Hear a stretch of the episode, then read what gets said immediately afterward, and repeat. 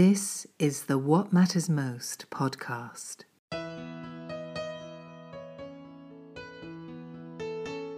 A 100% listener supported program. And now, here is your host, Paul Samuel Dolman. Welcome back to What Matters Most. Thank you to everyone around the world who tunes in. We appreciate you and the Patreons and all the people who write in and listen scattered around the globe. Today we have a wonderful guest who I've already have a crush on. I hope I don't embarrass her by saying that. She's just so wonderful. And she has written a beautiful book, really deep book that made me think. It's called Beautiful Trauma, ironically an explosion, an obsession, and a new lease on life. It goes in some wonderful directions. It's such an honor to welcome all the way from London, Miss Rebecca Fogg. Thank you for coming on.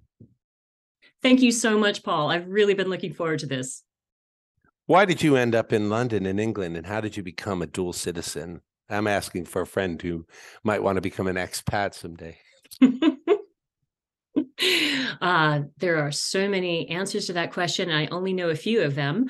Um, I had lived in New York City for a long time and uh, I had reinvented myself many times and uh, had gotten to the point where I don't know if I knew it precisely this clearly, but you know, my friends and I, our our lives were headed off in different paths. They were raising families, and um, you know, everybody was working really hard, myself included and um, I wasn't getting, I think, what I wanted out of my life. I wasn't living as fully as I wanted, and um, then not quite knowing, haven't having not quite put my finger on that problem, and not knowing what to do next. A um, job opening came up out of the blue in London um, in the company where I was working. And it was one of those things where all of a sudden you're like, uh huh, I didn't know the problem, but that's the answer.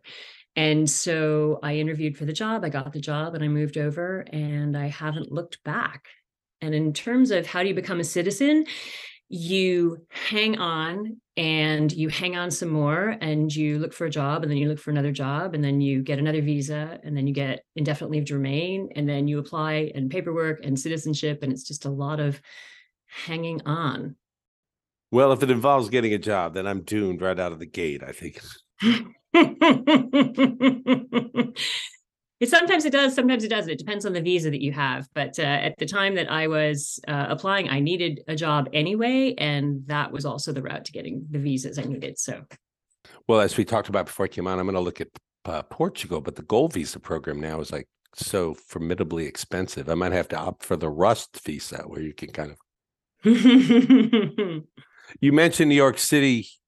You survived 9 11. Do you mind going back and sharing that so we get some context?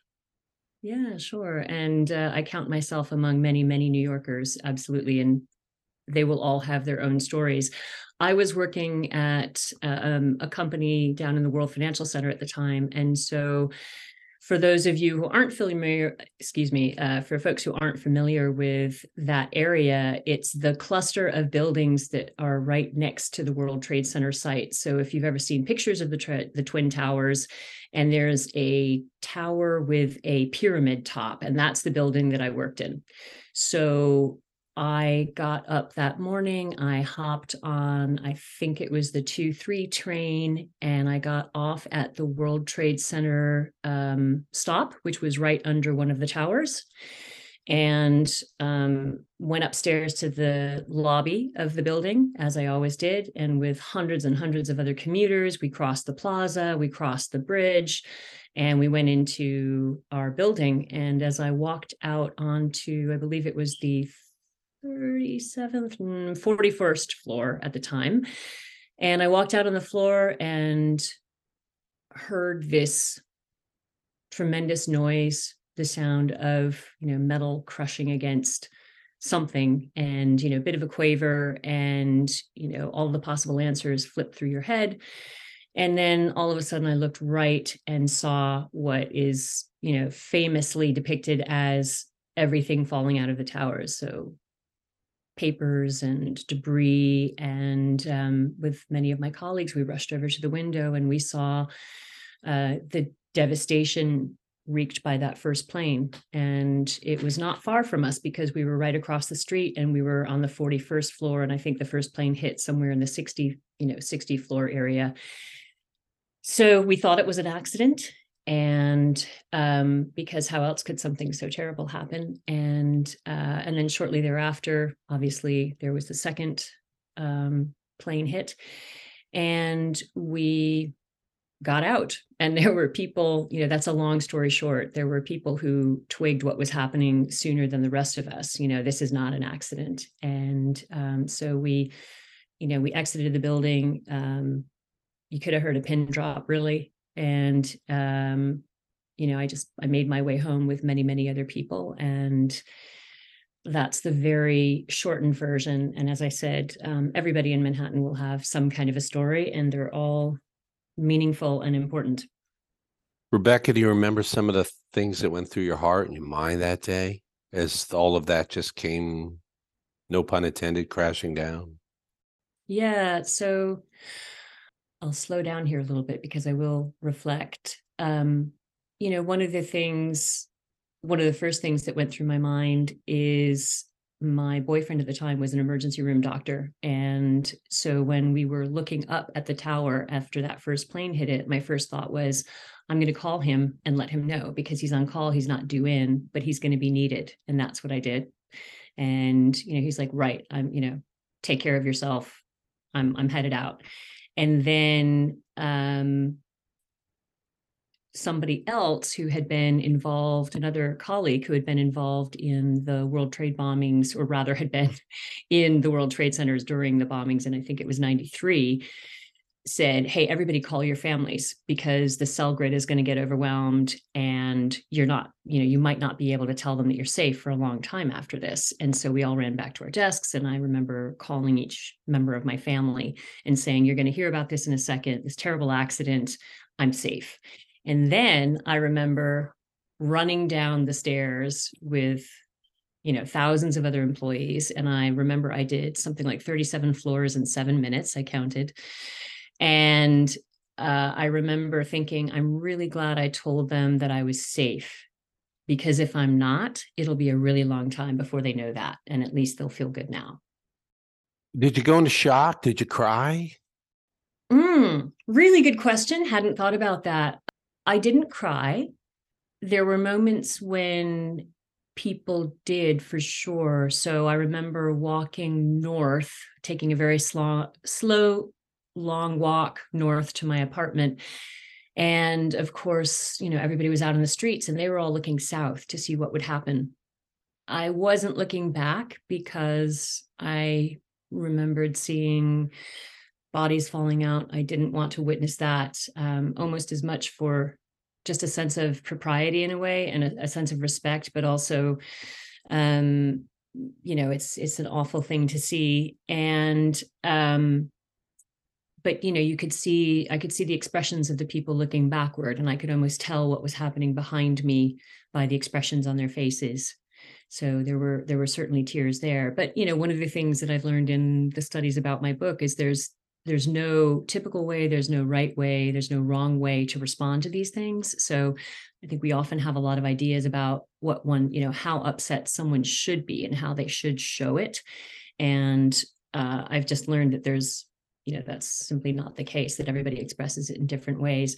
But i do feel that i was definitely in a you know i was in a state of sorts where um I described in the book, I noticed later that I have this thing that I think of as my mourning mask, uh, you know, M O U R N I N G, where my face is sort of stiff and my jaw is stiff and my eyes are just focused. And it's this, you know, it really is kind of a protective mask. And I realized that I was, you know, walking through Manhattan with just this sense of, you know, grief and not knowing what to make of it and so um yeah just just the witnessing of it and uh i think with experiences like this they continue to mean different things to us throughout time and we learn about ourselves through them and um you know it means one thing at the moment it means different things later so yeah, it was a very, I was very sober. I was very, you know, maybe stunned was a good way to describe it. Um, I think that's probably a safe way to describe how I felt at the time. Um, yeah, stunned, perplexed. Um, you know, you think if this can happen, you know, what else am I wrong about? You know, um, but but you're not really thinking that deeply at the moment. You know, it's it's sort of like if you've been uh I don't know, thrown off thrown off a boat without a life preserver, you know, you're not spending a lot of time thinking about, gosh, you know, how fast do objects fall? You know, I wonder what the temperature of this water is. You know, you're just trying to figure out which way is up and, you know, which way do I move my body and what should I be concentrating on to to get through this. Thank you for being brave and going back.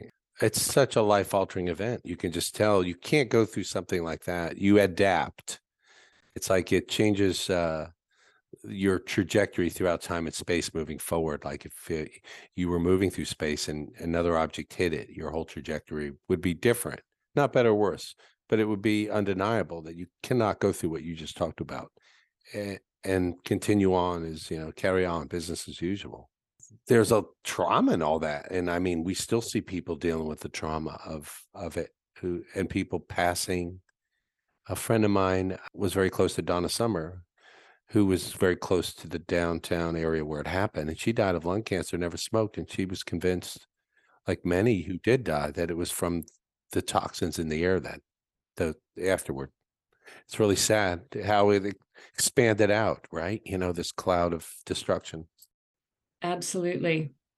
Absolutely. Yeah. And just everybody in Manhattan one way or the other and and you know people many miles away and still impacted because it is just it's mind bending it is the shattering of expectations. It is um you know it's just astonishing. Um, but one of the the companions to that uh, a lot of people in manhattan i suspect would tell you the same thing you know the way people came together afterwards and um, you know the kinds of conversations you could have. Um, you know we in my workplace for years after that when you met someone new within the company that you had known was in the company at the time you'd say and where were you that day? It was just how it was just how you got to know people. So where were you on 9-11 and you know every new yorker from that era has their story. And uh, there is something i personally find very uniting about sharing our our stories of adversity you know sharing them appropriately when someone is ready to hear it. But to be able to say you know yes i too have you know experienced that moment where i didn't know what to do next and and it was you know it was frightening or it was devastating.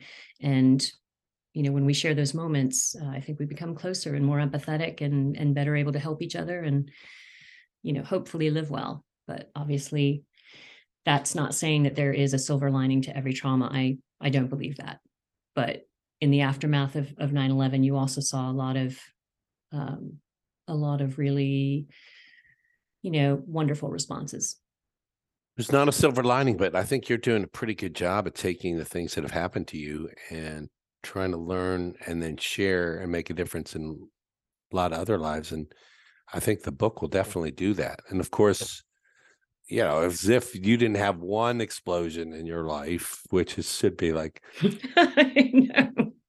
I mean, good lord, what were you, what did you do in your last life? I got to look back to the uh, we have we need a reincarnation expert on here. Yeah, uh, this is ironic laughter, but yes, it's insane.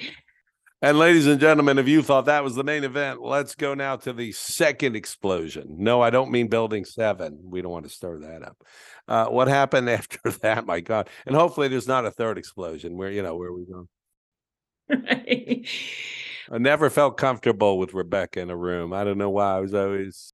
Yeah, well, my friends are always like, you know, step away from the appliance, at least while we're here. Modern day Angela Lansbury, you show up and a bunch of people end up dead.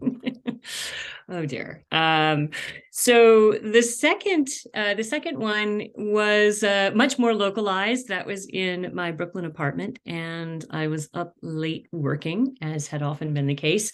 So went in in the middle of the night to brush my teeth before bed. Uh, excuse me, to brush my teeth before bed, and turned on the tap, and nothing but air came out like a cappuccino maker. You know, shh I'm thinking, oh, that's that's strange. And you know, you live in a one bedroom apartment in New York.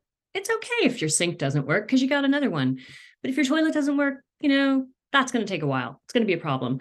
And so, barely thinking, I lean over from where I'm standing at the sink to flush the toilet. And in New York, uh, anyone who's spent time there will know that a lot of um, people have what would be described as a pressure toilet. So it's not the kind that has the cistern on the back where you know, a tank full of water uses gravity, all of that. I have to get into mechanics because people want to know and they never ask. And so the toilet exploded and sent fragments of porcelain through the air, uh, hit, you know, the ceiling, blew all the tiles off the walls. And uh, one of them slashed through the inside of my right wrist and cut it to the bone, partially amputating it. So everything that I needed to close my hand was cut, uh, in addition to the major nerve for the hand and an artery for the hand.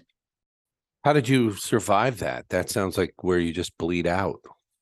So in the moment, again, this is you know it's a survival moment. So it's instinct um, for for lack of a better description of of what's going on you know your brain is not letting you think slowly you know cognition um you know oh what should i do next? It's trying to react and doing you know everything that it knows how to do based on evolution based on what it knows for the moment. So the first instance i'm just trying to figure out what's going on because my my thinking my you know conscious thinking has slowed way down. So i'm looking at the inside of my wrist and i'm going huh you know that's that's kind of weird not used to seeing the inside of bodies. And then i think oh that's not good. You're not supposed to be able to see the inside of that part of the body. And then i'm like wait a second. That's happening to me. That's my arm. That's my wound. And of course this must all be going on in nanoseconds but you know it felt very slow to me at the time. And then I start processing and it's like, okay, what's going on here? What are the implications to me? How do I get out of this? And so I think, ah, well, I live alone and I am bleeding a lot. You know, the blood was pumping against the wall. I could hear it slapping against the floor. You know, this is an arterial bleed. And so I'm thinking, all right, well, uh, this is life threatening. I could bleed out. And so I better try to save myself because nobody else is going to be able to do that for me. And, you know, I had these visions of various, you know, how do I need to do that? Well, I need to stop the bleeding. I need to call 911. Problem is, I'm not sure I know how to stop the bleeding. I've never done this before. And, you know, what if I try and I fail and um, I pass out before I've called 911? All right, then I'm going to call 911 first. So I, this is pre smartphones. So I've got to make a dash for the tabletop phone in the next room. And so I'm essentially walking around, you know, spraying the walls. Like, you know, I'm running into the bathroom, sorry, running from the bathroom to the bedroom and, you know, spraying everything in blood. And I pick up the phone and I dial, dial 911. And thank goodness the emergency operator answers immediately. And while I'm talking to her, then I am trying to figure out how to stop the bleeding uh, a lot of different things go through my head. I end up in the kitchen pulling dirty dish towels off of the oven and cramming them into the wound. And one by one, they are instantly saturated. And I realize that actually I'm just going to have to keep cramming them in and, you know, binding them. And eventually, I think it was four dish towels and putting my arm over my head and applying direct pressure while trying to keep this blood slippery uh, desktop phone on between my shoulder and my ear and then i've got to go wake up the neighbors because nobody's going to be able to let ems into the front door and i'm still thinking you know what if i pass out before i you know can let them in? So um, it was pretty harrowing but you know part of the brain's flight flight program somehow miraculously i did not feel fear until ems arrived. Somehow miraculously i did not feel pain until i got to the hospital. Um, you know it's possible i also don't remember the pain. Our memories of trauma can be very mixed up. Um, but that's that's how i got out of there. And um, i was very very lucky that the paramedics knew to take me to Bellevue Hospital, which is where they had the expertise to cope with my uh, severity of injury. And that set you on a course to deeply discover about trauma. Will you and the scientific stuff about it? And I feel like society in general is just finally catching up to so much of what is going on with trauma and how it's influenced everything in our childhoods moving forward, what it does to the brain and how I've seen people now I notice who kind of go into sort of a they react and you realize they're being triggered from something a long time ago and then suddenly they look like a little girl or boy by their body language. Could you talk about some of the important things that you learned I think the most important thing that I learned, or the thing that has mattered most to me, and you know what what's going to help other people or what resonates with them will be different, you know, depending on who you are and what your circumstances are. But one of the things that was most uh, mind-boggling and yet made sense to me was the notion of just how much our mental and emotional experiences are the product of everything so, in the medical world, they talk about biological, psychological, social, and environmental factors. And so, you know, it's it's easy to think that okay, there's a particular kind of event that could happen that is going to cause trauma, but there's nothing that's intrinsically traumatic. People just, you know, something that might be really traumatic for one person might not be traumatic for the other person. And, you know, the reason is because we all grow up differently. We have different uh, you know body chemistry and different genetics and you know we're trained and prepared or educated for different things. So there are many many different factors um, that determine what you know causes that overall experience for us. And that really helped me because i started to understand um, I suppose just how much is beyond our control. And that doesn't mean that we, you know, uh, that doesn't mean that I don't feel a responsibility to do whatever I can to heal, to help, all of that. But in a way, it took a big load off me to not be trying to fix things that I could not fix. So, understanding how long it can take the body to heal and that the best thing i can do is you know get good rest and get good nutrition and things like that. Um, that uh, to be more empathetic to other people and also to myself when you know when you have terrible days you know when, when i'm walking around my apartment you know streaming tears streaming nose can't calm myself down because it's a bad day. You know that was something that would happen in in the you know weeks following recovery you know for a while you're okay and then there's the terrible day and instead of you know thinking that I should have it all together, you know, that you got this culture. And it's, well, sometimes we don't, and it's not all within our control. And so I think that was the beginning to my understanding, you know, know, just knowing that there are so many different factors that are involved in, you know, how we end up experiencing things, how we end up responding to things, um, how capable we how how capable we are in different situations. You know we all have different talents or different abilities. And that just that just helped me um you know know what to focus on and maybe gave me a little bit more of a sense of ease that it isn't all up to me. And of course that you know makes for it's still very worrying because you know it turns out ambiguity is also super painful. But you know it's hard to say you know what's worse than ambiguity or feeling like you're supposed to personally be able to regrow a new nerve you know by working at it every day. Um, i'm gonna i'm gonna choose ambiguity. So i think that that the notion of biopsychosocial environmental products um, you know helps me understand that that i can choose my areas of focus carefully and try to accept a lot of the other ones Um, also, to be really empathetic and understand when other people don't respond to something the way maybe I would, or maybe the way I had hoped they would.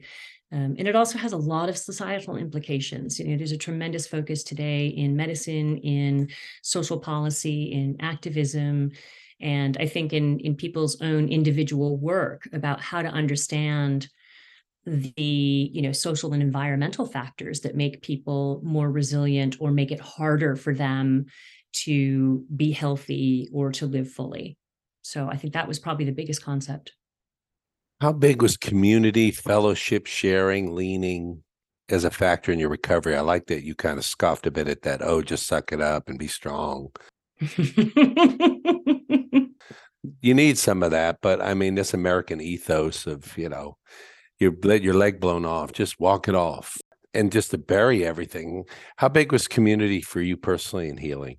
Oh, that's a great question, Paul. It it was it was massive, and it, you know these are such good questions.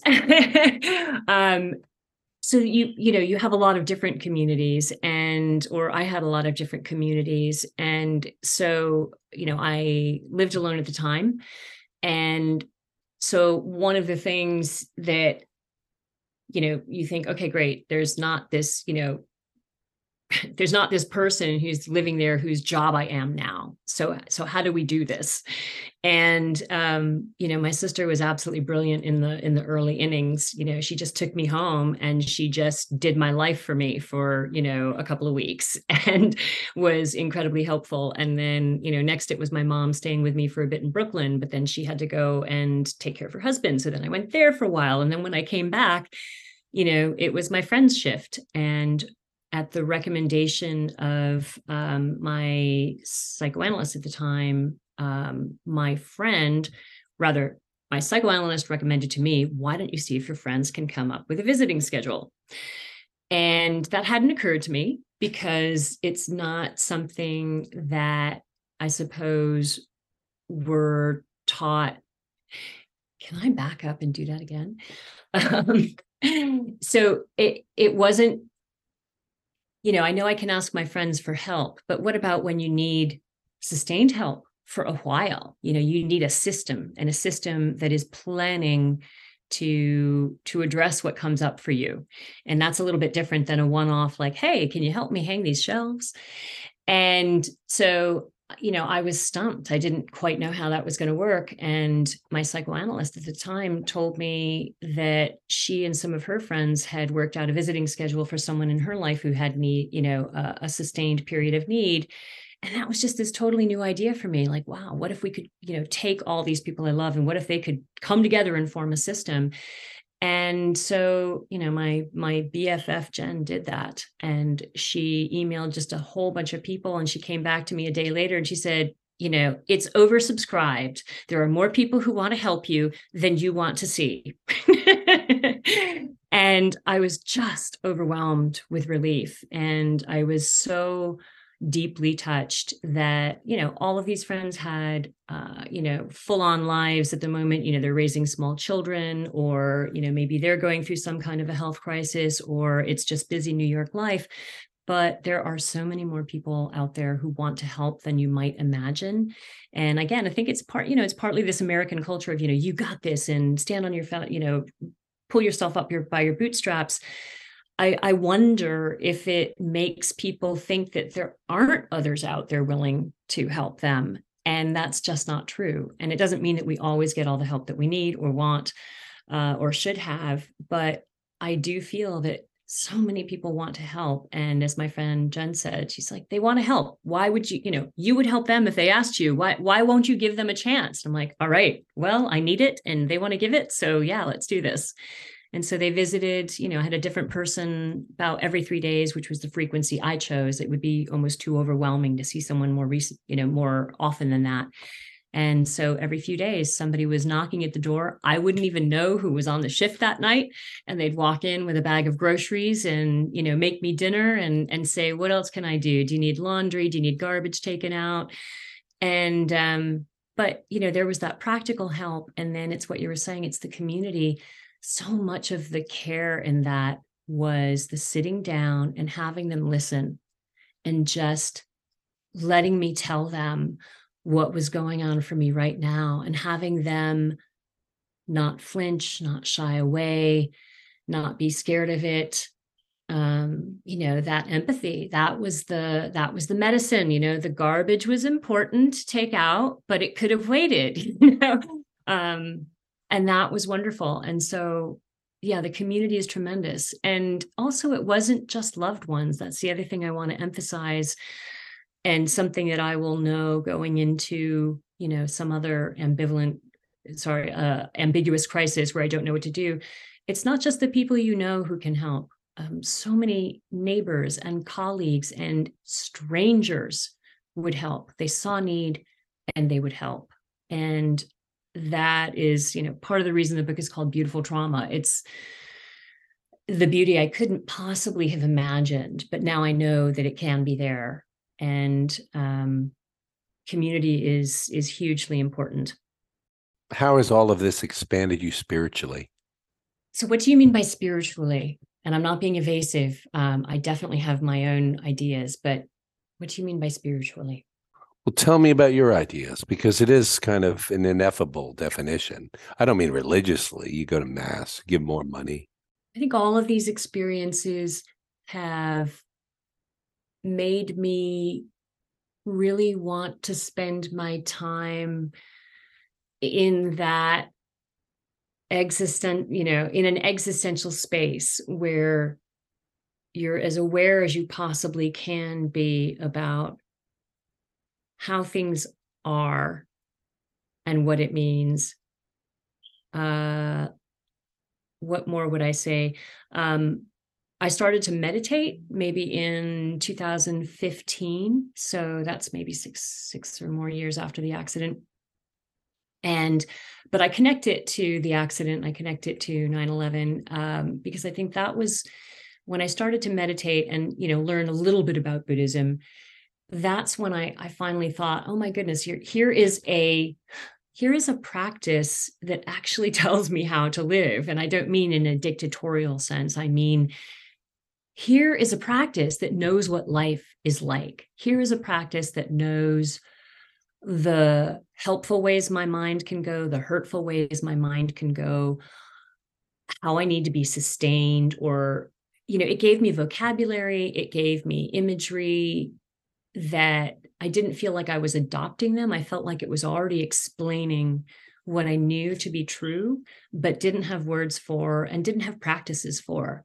And so in terms of like how the accident changed me spiritually it was very much um you know i mentioned in the book this thing that my neighbor called the death club and you know she had said i bumped into her you know a few weeks after the well right probably two months after the accident or something and it was the first time we were seeing each other after my accident and you know she had wonderful warm words of encouragement and then she said well welcome to the death club and and I said, well, What do you mean? And she said, Well, we've both seen death close up, and now we're never going to see anything else the same way.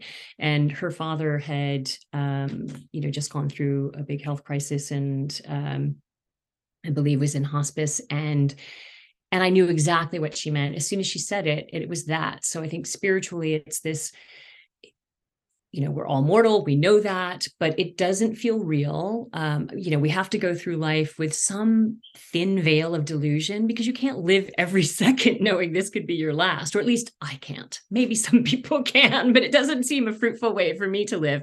So somehow you have to do this impossible juxtaposition of it could change or end on a dime and yet we make plans and we have hopes and we suffer because we think the suffering might not end.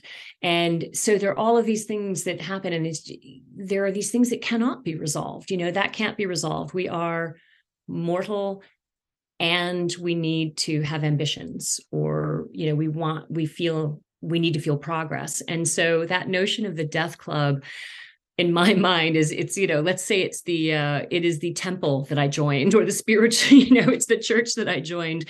Just the the recognizing that there is that really difficult coexistence and really bonding with people who understand that. You know uh, i later worked for london's air ambulance over here in the uk and they understand that. You know it's it's the people who understand um, the impossibility of reconciling those things and yet the necessity that we that we live that way. So spiritually i suppose admitting that you know i can stop fighting it.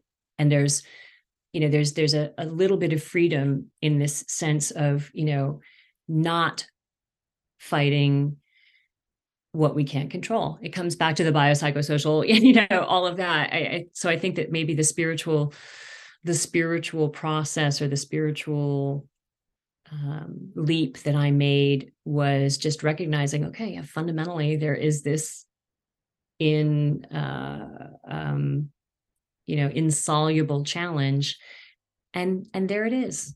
I'm not going to change that. There it is, and it doesn't mean that I don't suffer. That's for sure. But I everything since then has probably been more about you know being aware of how i'm reacting to that in daily life and that's where the science studies help as well you know understanding much more about um, you know and obviously i'm not a clinician i am not a i'm not an expert but the understanding that i take away from it is the you know there are um, neurological influences that bring you know that come to the fore on a daily basis as well you know so maybe decades ago when i was having you know a blue day or something i might think well that this must be because the job is bad or this must be because i screwed up on something you know last week. And you know now i can understand it could just be this is what your body is doing today. It could just be this is what your mind is doing today. And not everything has to have a cause. Maybe you can just sit with it. And i know that's a lot of uh that's a lot of um, buzzwords, I suppose, but I do find a lot of them useful personally. Just the no, no, the notion of you know sitting with it doesn't mean you have to like it, doesn't mean you know to do with it, but fighting it definitely doesn't work for me. And meditation is so life changing. It has been for me and just about everybody I've ever talked to or interviewed. And just trying to be in the moment, stay in the now. I find my mind racing ahead, trying to plan what's for dinner nine months from now. oh my gosh. Wow. I hadn't thought to worry about that, but maybe I will now. yeah. All right. Or plays what if something bad happens? Yeah. Like, you ran out of money. Okay. And then, uh, and you lost your ability to speak and walk. Oh, okay. Didn't have a phone. Wow. We're playing what if something bad happens in the middle of the night can we sleep i'll tell you what i'll play this game with you but get let me get a cup of coffee or two in me and then we'll really have some fun with it. Although I do play it with other people when they abstractly throw out these horrible scenarios. I'll say something that's thousand times worse, and they'll look at me like, "What are you insane?" I said, "No, I I thought we were playing. What if something bad happens? I was trying to win." right well it's the thing that you can recognize when somebody else is doing it and yet you can sit in the privacy of your ho- own home and be like you know well what if i screw up this presentation and then i get fired and then i can't find another job because there's another global financial crisis and then what if what if what if you know and if you heard a friend doing that, you'd be like, oh, come on, honey. You're like, come on, take a step back. But, you know, we'll let ourselves do it prodigiously the human mind. I just had somebody very generously say, "Oh, do you want to come for brunch?" And I said, "Oh, that's a lot of work." And then they talked about how it would be a lot of work. They're going through a lot of stuff, this and that. And then I suggested, based on that, why don't we just go to this super nice restaurant over here that everyone loves? And then I watched her mind for five or six minutes because I was looking at the clock just spin. It had nothing to do with me standing there. I think that place is noisy. I don't know. I haven't been in a while, but you know, I've been trying to be careful with COVID, but I need to get out more. Although, you know, I stay in the my weekend time's sacred. It'll really break up the day if I leave the house. And then I just I didn't say a word. And then it just somehow the plane landed and it's like, oh, okay, would one be okay? And I said, yes, one. Yeah. but I just thought the human mind, and I watch mine too. It'll just suddenly mouth off about shit. I'm like, what? Shut the fuck up. My God.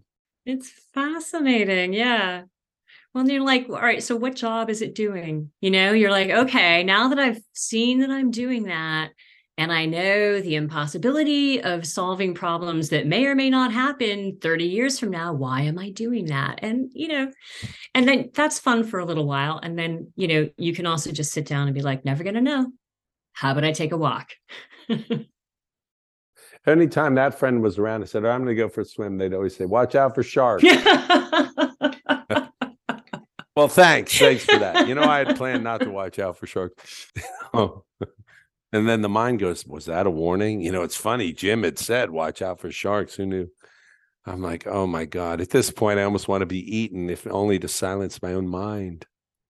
but then when you find out that everybody, all right, maybe it's not everybody because I don't happen to get to be into everybody's minds, but when you know that so many of us have that inner dialogue or monologue and and then then you know that's back to community where it's like okay you know that's that's a little bit of belonging that's a little bit of you know it's it's a little bit of a relief to know that i haven't invented this particular way of going through life and etc i guess i should ask a quick side question was has brexit been traumatic for the people of england now that they realize they made a titanic mistake you may be surprised to know that i can't speak for every single person in england but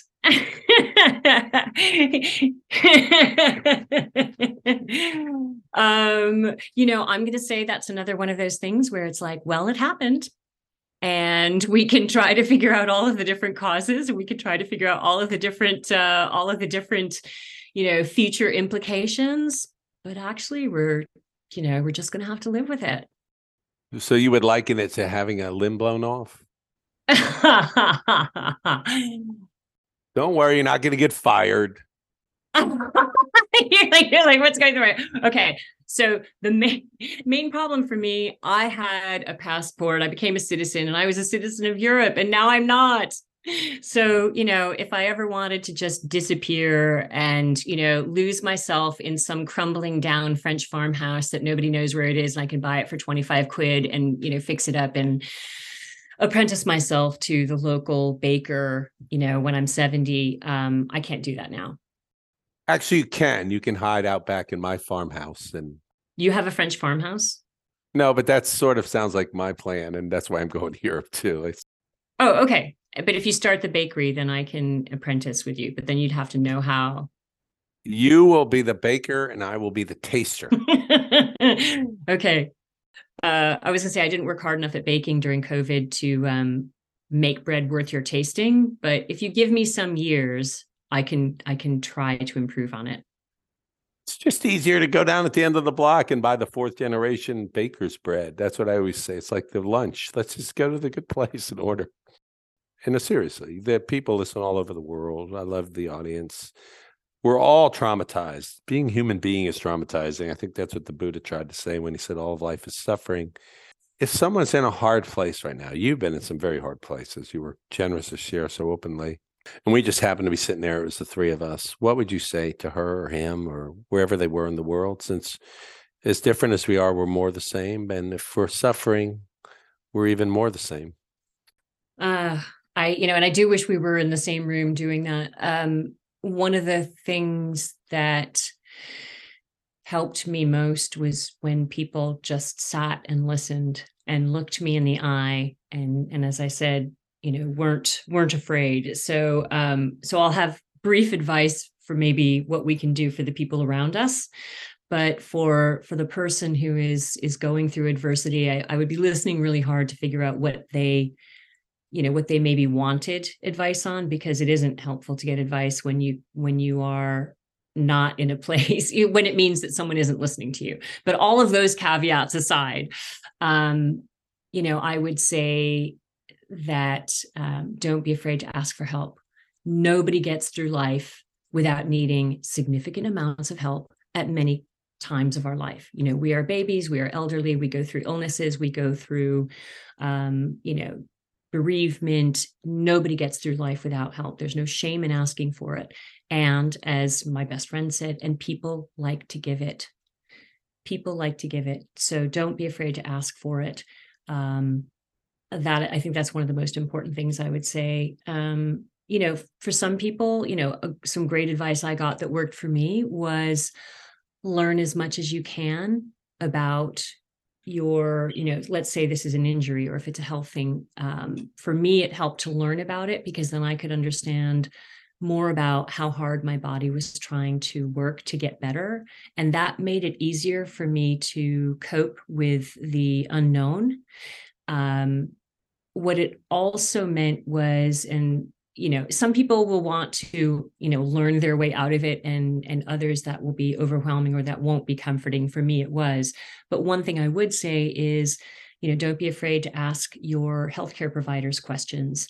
You know a lot of them are working in extremely stressful environments and very busy environments and they're rushing in and out of the room but they want you to do well they want you to be well and if you understand what the treatment is going to be, why they're doing it, when they're doing it, you know, whatever questions you might have. I think maybe that's the point. There's not a fixed thing that you should know, but if you have questions about what's going to happen next or what's going on that your healthcare provider has the expertise to answer, ask them.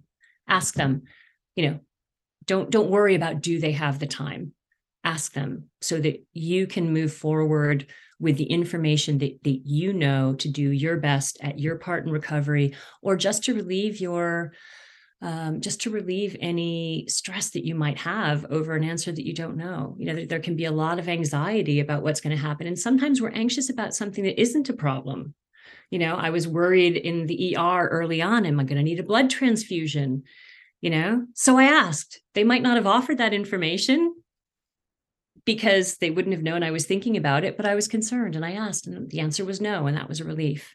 So I think that's, you know, in sum, don't be afraid to ask for help. Don't be afraid to ask for questions. Uh, don't be afraid to ask questions and learn if that is a way that, you know, gives you a sense of purpose and gives you a sense of understanding that helps you do your work.